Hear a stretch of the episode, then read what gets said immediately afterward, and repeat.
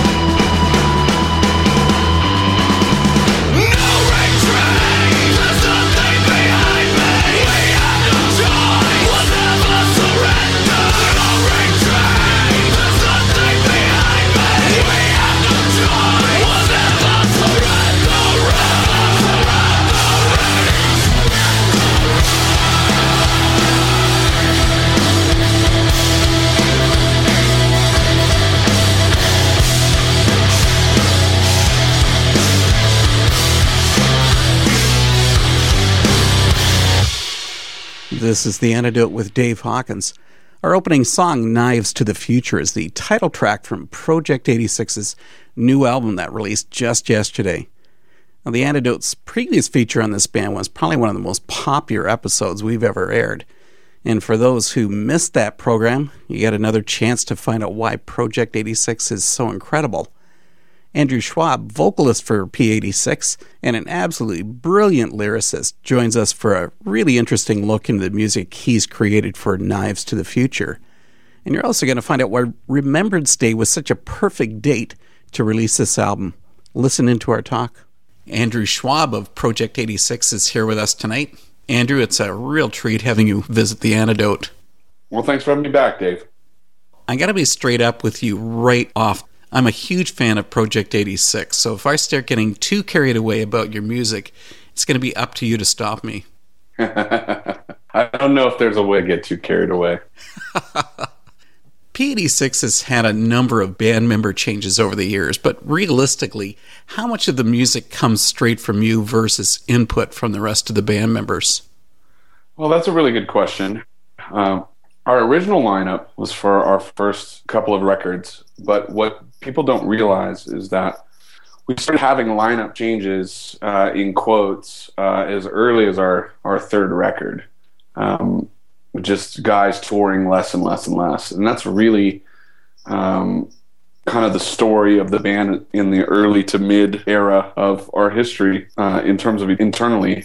You know, the original guys were together for the first, three records, but thereafter, as a touring entity, and even in the context of recording, roles started shifting and evolving. The band started with me. I started it. I went out and kind of handpicked a group of guys to play with, and since then, a few guys have come and gone. But the kind of the stable factor of the band, or however you would want to put it, the person who's sort of leading the charge has always been me. From a musical standpoint, it's been a different story on every record, to tell you the truth. I've always sort of, in a big picture sense, driven the overall sonic sound of each record, if that makes sense. And obviously the lyrics, from a songwriting standpoint, written a good chunk of the music at least, but the last couple of records, more of the responsibility of the musical side of things has fallen on my shoulders as well. So it's not one formula for every record, if that makes sense. If someone's got a lot of really cool ideas, and who's in the mix of the writing process, then we'll start running with those ideas. I just want to put out the best record possible. So, for example, on the most recent record, a lot of the songwriting fell on my shoulders because I had a vision for what I wanted it to sound like, And there's been other records where, it's been a little bit more spontaneous, where it's like, let's try some different things and see where it goes. I think for this record, there was a very cohesive record, and I'm speaking about Knives to the Future, the record that's just about to release. There's a very cohesive idea about what this album was supposed to be sonically, musically, thematically, before it was even written. That's different than what we've done in the past. Like I said, every record is its own unique thing, but Knives to the Future is definitely sort of conceived in my brain right off the bat, and we sort of wrote songs around the lyrics and the vocal ideas, which was a new thing in and of itself as well.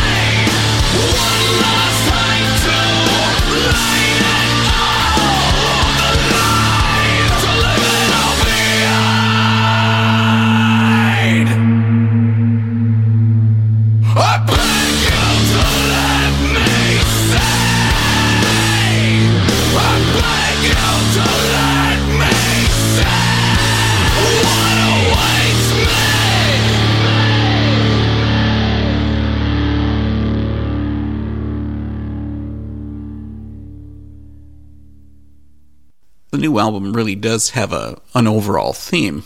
You know, it's got a military theme. Are you speaking about Wait for the Siren, or are you speaking about Knives to the Future? Well, I guess really the two of them, because they're almost twinned albums. I mean, somewhat different personas for each, but they each carry that military theme.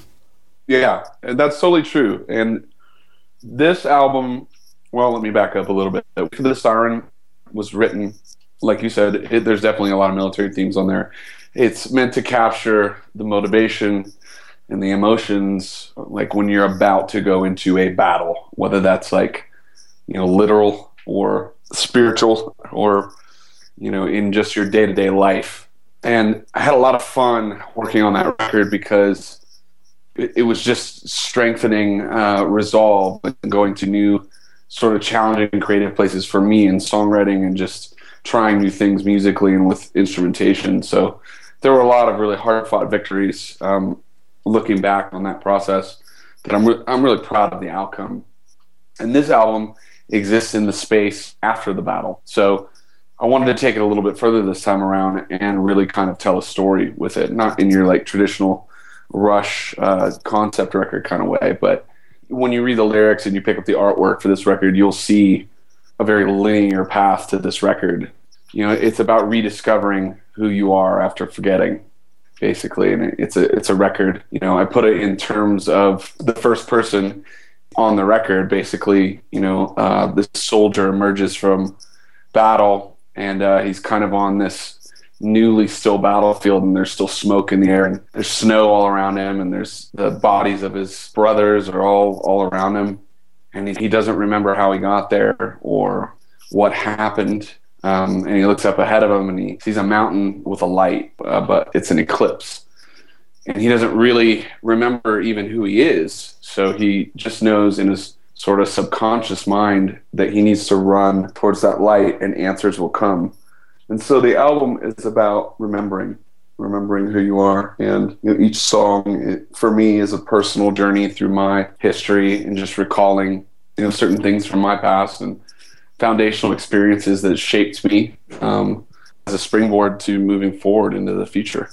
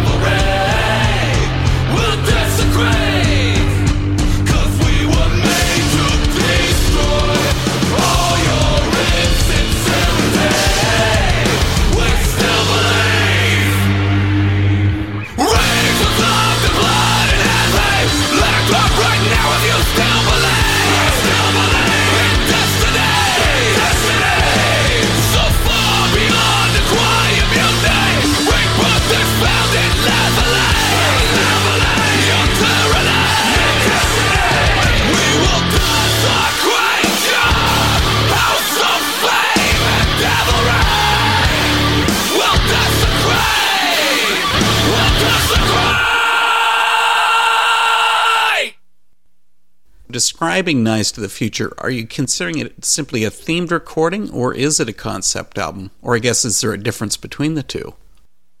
I don't know. That term just has a lot of negative connotations. Or is this just semantics?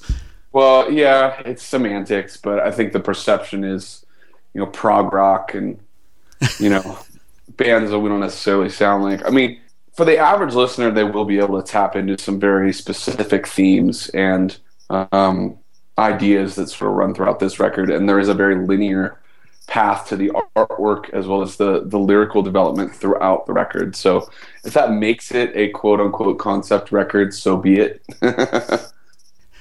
Something I've always enjoyed about Project 86, I mean, your lyrics aren't that obvious. You typically get into a metaphorical type of lyrical content on the albums. So that also applying to Knives to the Future?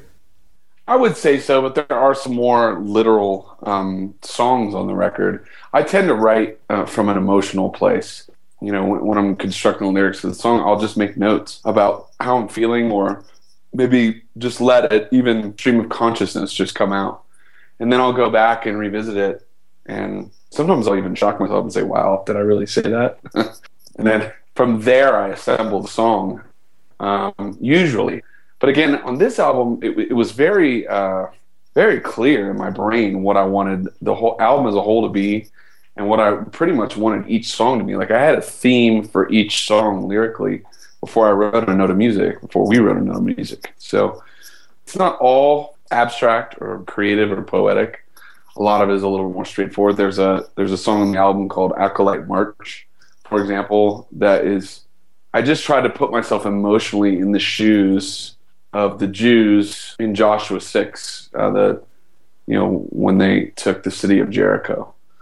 And I'm really happy with how that song came out. I think it's a really unique take on that sort of classic story.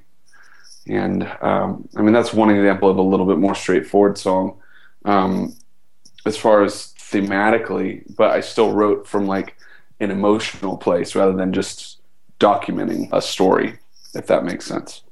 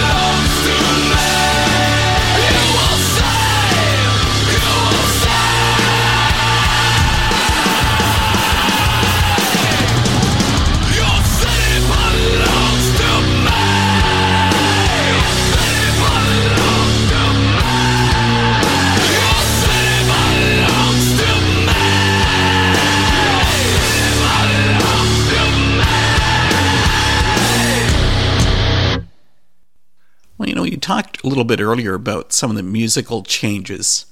Did you find when you went independent that you had a lot more freedom to do what you really wanted to do? Well, I think for our band, we never, with the exception of probably one album where, you know, we were being funded by a major label who was spending hundreds of thousands of dollars on us, and they wanted radio hits, so there was pressure, you know, to create certain types of songs. I think in general, though, one of the things that I've tried to stay true to is just making music that I myself like, and if I'm passionate about it, then I feel like other people will be as well. So there's never been like creative constraints placed on our band from outside forces for the most part. But I will say this, when you're funding your own project, you're on your own schedule. And so, you know, I can't tell you how many times doing a record for a label, we weren't able to execute something to the extent that I would have liked to just because of whatever the budget or schedule or the release situation, you know, the calendar as far as, you know, other releases on the label, etc. All that stuff comes into play because making a good record usually takes a fair amount of time. You need to put in that extra effort to revise songs to get them from being good to being great. I mean, no, that's not every song, but in my experience, that happens on every record. It gets down to it, and you need that one extra push. And that's something when you're in control of the process happens because you can make it happen. But do you not find that also difficult, too? Because, of course, you're not having as much outside influence. So you have to analyze your own music to the nth degree. Well, that's never the job, shouldn't be the job of the label. I mean, traditionally A&R does speak into that process in the major label sense, but in the independent world, there really isn't a lot of that. It's more of the job of the songwriters and the producer to craft the material itself. So as long as we're working with, you know, producer, engineer who, you know, can be additive to the process of making our songs better, then we can still be in control of that.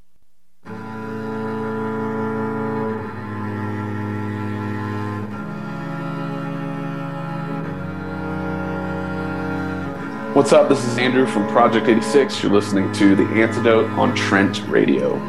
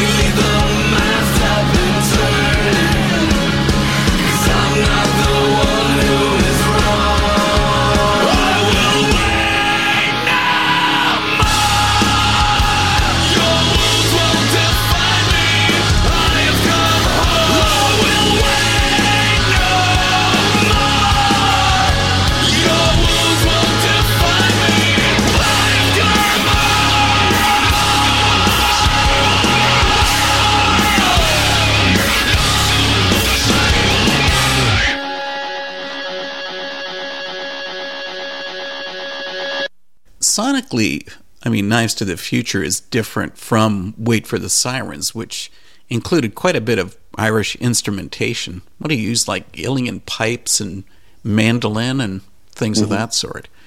But talking to us a little bit about Knives to the Future and some of the instrumentation found on it. Well, I was listening to a lot of soundtrack music, film scores, classical material, believe it or not, as I was putting together the initial thoughts on this record. And one of the things that we had never done that I wanted to do that I thought would create a just another dynamic, I guess, or an emotional texture is live strings, real strings. So there's cello and violin in a few moments on the record. And we didn't overdo it. I mean, we just used it, you know, to set moods here and there and to kind of, again, take you to a little bit different emotional place than other Project records. It's funny, though. I mean, there's been a lot of rock bands that use strings, but the trend the last however many years has been to use fake strings because the plugins and Pro Tools have gotten at least good enough to where you could pull off fake strings and not have them sound horrible. Right. Like they're in GarageBand or something like that. But I didn't want to do that. I didn't want to use fake strings. I wanted real strings. So that was an interesting element that came about just as a result of the music that I was listening to writing the record. Well, something with a new album. I'm almost curious as to how a band chooses a single. Why was it that you chose Pale Rider? Well, it was interesting. This album, there's a lot of heavier tracks. And I think when it comes to a rock radio kind of format, it's important to choose a song that's going to get added on stations. Because if you go too heavy, then you'll end up just on the metal show, you know what I mean, at midnight on Sunday night. So a lot of the stations that got behind the last record, you know, spun Fall Goliath Fall, for example, which is a pretty middle-of-the-road track. The vocals are aggressive but not too aggressive. You know, the music is rocking but not insanely heavy. So Pale Rider seemed to fit, at least from a heaviness standpoint, that mold.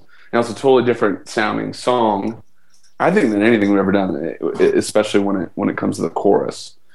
I just love that chorus. It's one of my favorite choruses on the album, and I think anyone can relate to the lyric as well as sing along to that. And we had just a gigantic gang of people singing that line. And that combined with that, you know, strange keyboard, I just felt like it was a unique sounding song and would be a way to grab people's attention. And when they hear it, they wouldn't say, "Oh, just another Project song." You know, not that they would, but I always like to try to, when we're introducing people to a new record, you know, push the envelope a little bit and say, "Oh, okay, this is different."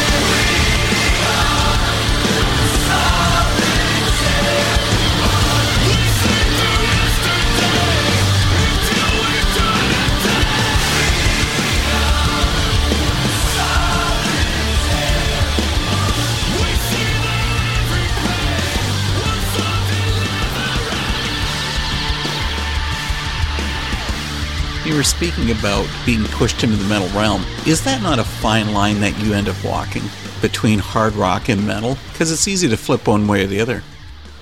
I don't think for our band, because when we originally started out, metal was like new metal. So it was like Rob Zombie and Korn and all of those bands. And I think we were on the fringes of that between rock and new metal. I'd like to think that our music was a little less knuckle-heady than a lot of that stuff. You know, but... It's a little more cerebral? A little bit. I mean, it's aggressive but not dumb. And I think once that sort of went away and wasn't cool anymore, I think the thing that replaced that was metalcore and screamo. And we didn't sound anything like that stuff. So as far as metal goes in the current context, we really haven't been compared to anything metal for a really long time. People usually just associate us as being like a rock band. My favorite track from Project 86 has always been Sincerely Ichabod, but I've switched on this album to Oculus because I don't think I've ever heard a better closing track. I mean, really, thanks, man. That's incredible both lyrically and musically. But what about giving us your thoughts on the song? Well, that song's, it's pretty visual in terms of lyrical content. Musically speaking, it just kind of builds and builds and builds and builds and builds for 6 or 7 minutes. I wanted to do something that was our band, but that sounded like something that could be out of a film score. So, you know, the culmination lyrically of this record is, you know, this guy's been searching through memories and climbing this mountain to get to the top and discover what the truth is about who he is and about where he's going and where he's been. And the real underlying question is, okay, he found himself on this battlefield and it was kind of this haunted feeling all around him where like souls were leaving bodies and things like that. And everybody's dead all around him. And the question that's in the back of his mind beyond who am I is, am I alive or am I dead? And so he gets to, you know, the top of the mountain and he finally, you know, sees this light that he's been, you know, fighting to get to throughout the record. And he finally realizes the whole time, throughout the whole journey, he was gone. He had passed away. And this was just his transition to the next place. And all of those memories were just his life coming, flooding back to him. And he was free to kind of let go of it and kind of just become one with the light. So that's kind of what the song is about. And I feel like it builds in a really nice way to complement what's going on with the lyrics and sort of the culmination of the story of the record.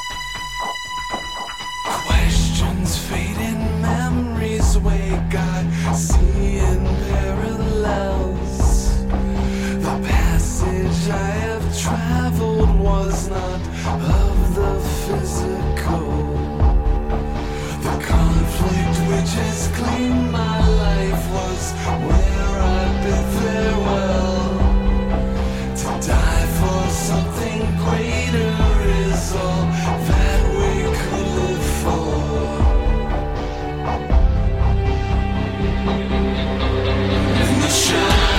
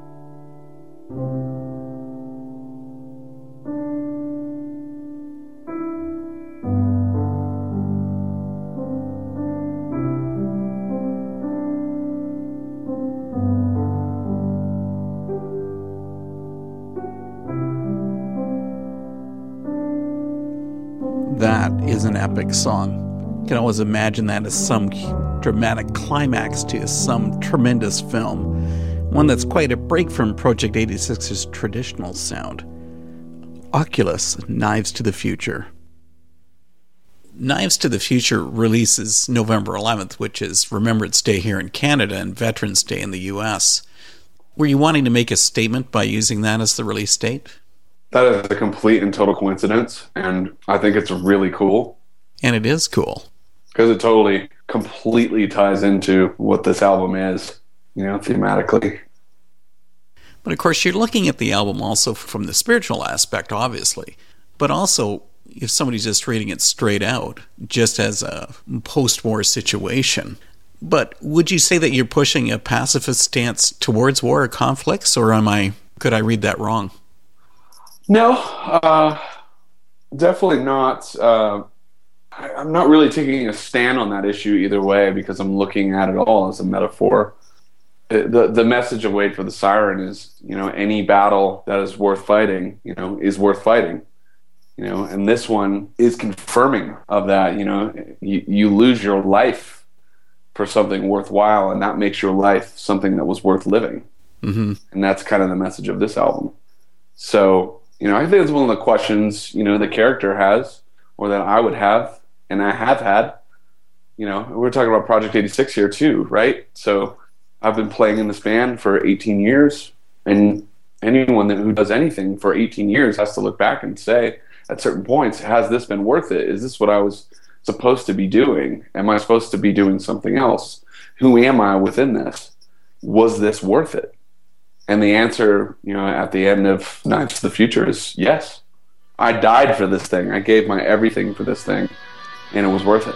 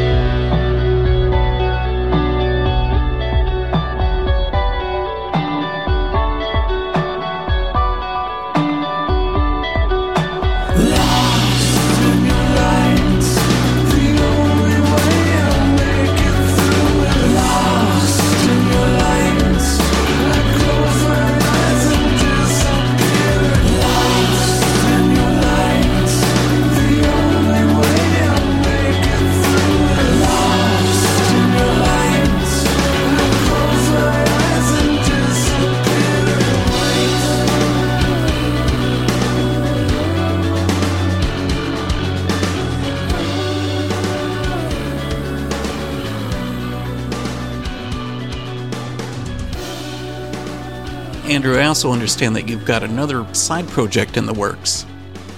Yeah, the band is called London Six Echo, and it's basically an electronic-influenced project. It's a little bit more melodic than the things that I've done with Project 86. I have a 3-song single I'm releasing just after Knives to the Future drops in November. And I say electronic for lack of a better term, just because it's not necessarily based around real drum sounds. I've always been a fan of programmed drums and keys and samples as the driving force of the music rather than analog instrumentation and guitars. So this is a project I've been working on for a couple of years, and I've got some songs that I'm really proud of. And from a thematic standpoint, this is a project that is meant to take you somewhere a little bit more imaginary. I'm definitely trying to craft worlds with these songs and really take the idea of pictures and explore a little bit further within the context also of some of my literary influences. I've traditionally always read a lot of dystopian material. My favorite book ever is Brave New World. With this, I would say it's, I guess, sci-fi leaning in terms of some of the imagery.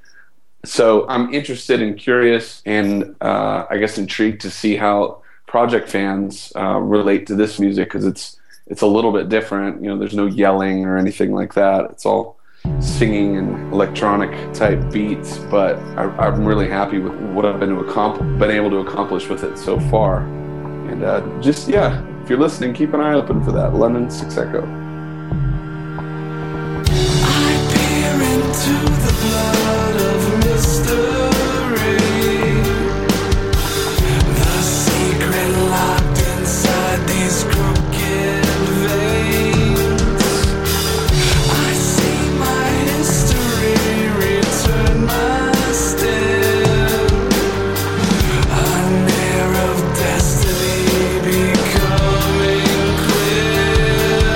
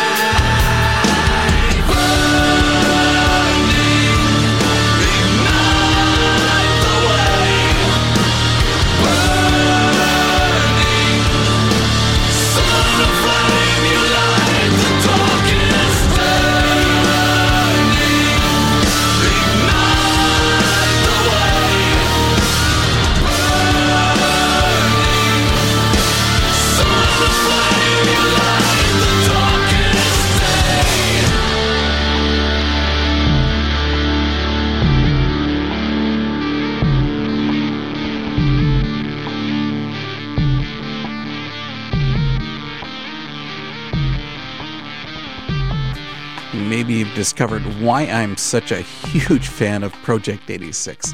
That was Son of Flame from the new album, Knives to the Future, which you can pick up at the band's website, project86.com, iTunes, and probably everywhere else you could imagine.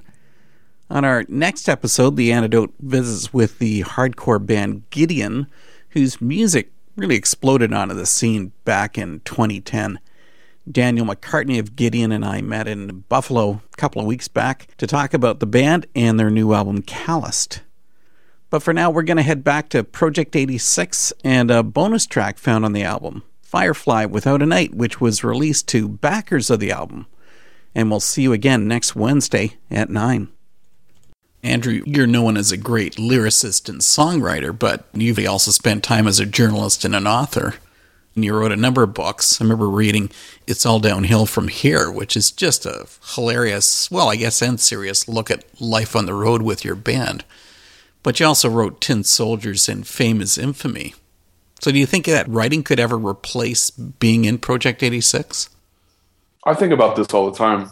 As far as, you know, my creative endeavors, you know, I think they'll just continue to evolve. And, you know, I've never put like a finite, you know, end date on this band because I've always left it sort of in the hands of the fans, you know, through buying records and coming to shows, etc. I think writing is such a different hat. It's such a different medium. You know, I tell people this all the time. It's, you know, you can do different things when you're writing even a blog or an article and say different things that affect culture in a different way than writing a song. You know, I think music in some ways is a more powerful medium, but it's also a less direct medium. And that's what I enjoy about writing books. I can use as many words as I want to inflesh the topic at hand. You know, you can't do that in a song. You're confined by the length of the song, you know, and you have to keep it basically pretty succinct. But, you know, I don't know what the future holds. I mean, Knives to the Future, conceptually for me, on a personal standpoint, is just I want to be ready for whatever comes next and greet it with open arms, but also if it's a battle or if it's something that, you know, I need to confront, then I want to do that as well. I want to do whatever's necessary to move to the next place of where I'm supposed to go for the sake of my destiny as a person and as an artist in the context of this band and as a Christian. Andrew, it's been really great having you on The Antidote, and best of success with Knives to the Future. Thanks so much for having me, Dave. The pleasure was all mine.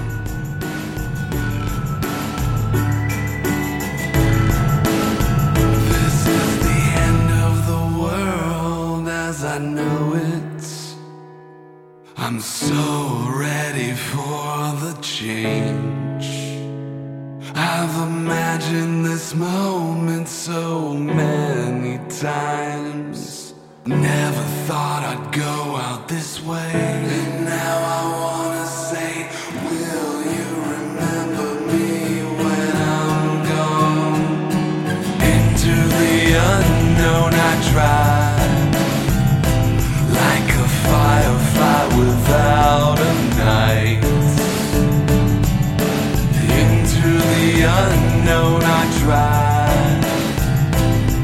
Your promises will be my lights.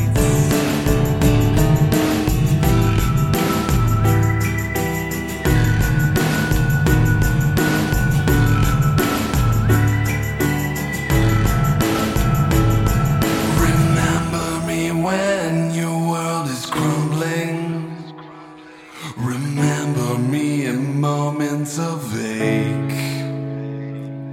Remember me in pits of beautiful violence. Remember me just like this.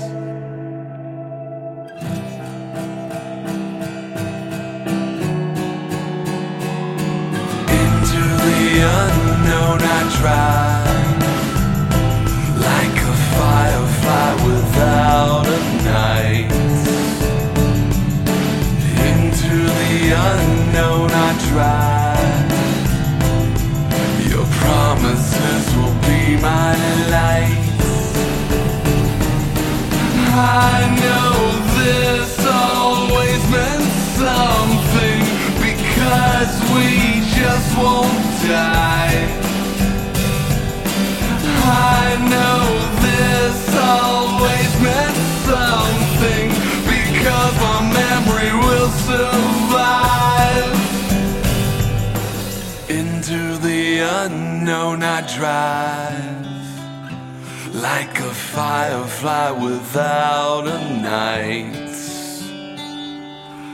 Into the unknown I drive, like a firefly without a night. Into the unknown I drive.